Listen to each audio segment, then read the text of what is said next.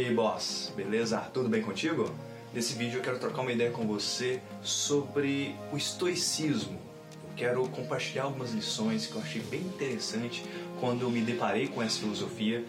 E filosofia que eu gosto de chamar de filosofia do inabalável. Ah, o modo de vida de uma pessoa que se mantém firme, se mantém calma, se mantém em paz, independente das condições externas, independente se as coisas estão dando certo ou dando errado, a pessoa simplesmente se mantém firme em seu objetivo e segue em frente.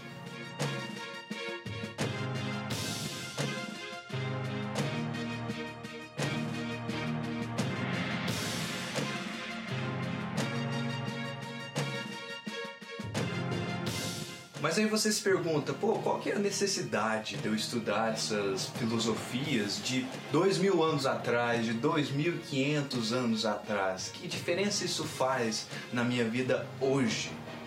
E a questão que é muito sutil e a gente não para para perceber é que por mais que antigamente a comparação com hoje a tecnologia evoluiu de uma forma absurda, também é bom notar que o ser humano lá do, dos tempos antigos com o ser humano de hoje, em questão de essência, não mudou muita coisa.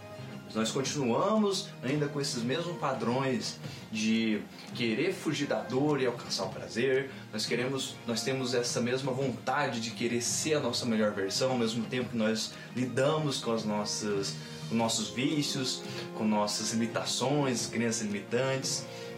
E a gente ainda muitas vezes é impulsionado pelo ego, que acaba afetando a qualidade das nossas decisões no dia a dia. Então, a partir do momento que alguém traz uma filosofia que te ajuda a você lidar com todas essas questões, isso independente da época que isso tenha sido feito, isso continua sendo válido através dos tempos. Isso é até uma coisa que é bem relevante no livro Antifrágil, que fala que quanto mais antiga é uma determinada sabedoria, maior a probabilidade dela ser 100% efetiva no dia a dia das pessoas para levar elas a ter uma vida de fato agradável, uma vida boa, uma vida tranquila. E por que, que eu quero comentar do estoicismo para vocês? Porque o objetivo final dos filósofos estoicos era sempre atingir a ataraxia, ou melhor, a serenidade. E serenidade pode ser traduzida como um sangue frio, a pessoa que se mantém inabalável perante as circunstâncias na vida. Isso é algo que para quem está no desenvolvimento pessoal, quem está querendo se desenvolver, quem está querendo ser a sua melhor versão, isso é indispensável.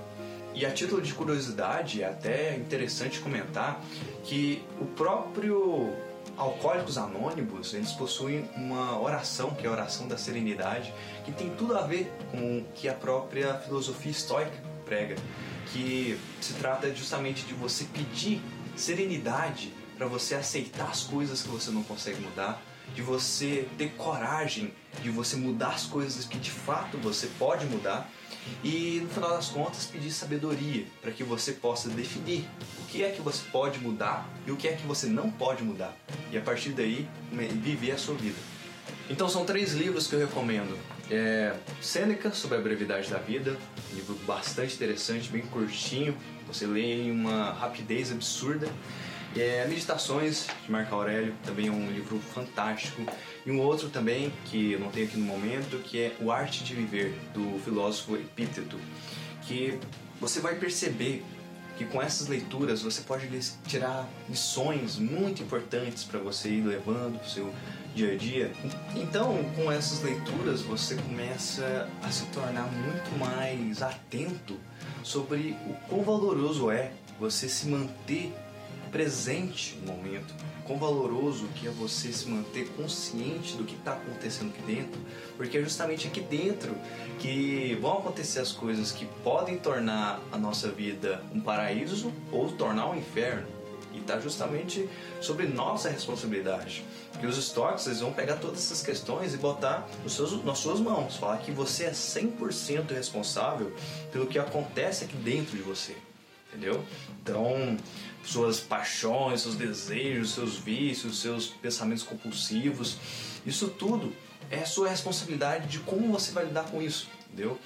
E se trata de cada pessoa masterizar isso no dia a dia, masterizar através das suas próprias, do seu treino pessoal, pessoa começar a ter mais consciência de como que isso te afeta, porque uma coisa que eu sempre falo é que você está sempre um pensamento do de você tá tendo uma vida boa, tendo uma vida onde você se sente empoderado, se sente bem, ou então um pensamento de você tá se sentindo mal, você está se sentindo na bad, porque a forma como a gente é no nosso interno reflete o nosso externo.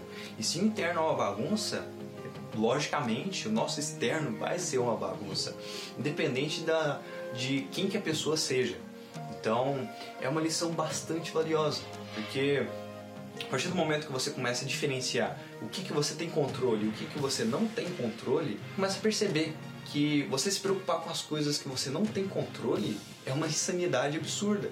E a gente precisa, para o nosso bem-estar, para nossa sanidade, se manter sereno em relação ao que, que vai afetar a gente ou não. E está em nossas mãos isso. E um belo exemplo é esse vídeo.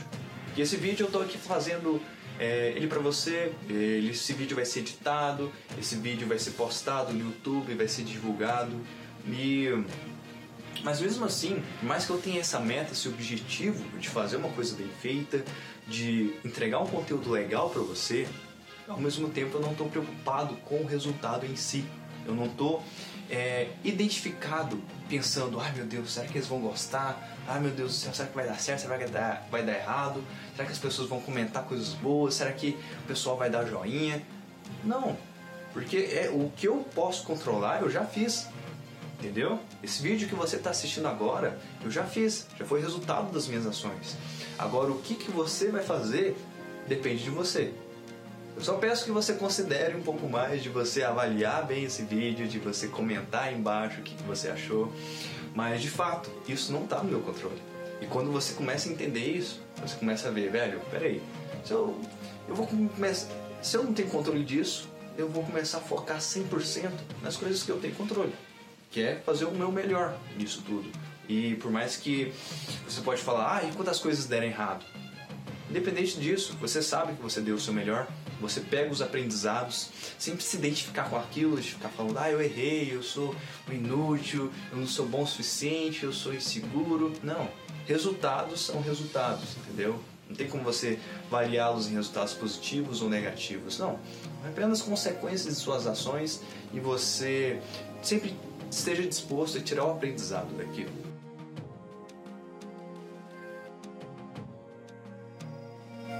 Outra lição muito interessante se trata de estar todo dia escrevendo um diário de desenvolvimento pessoal.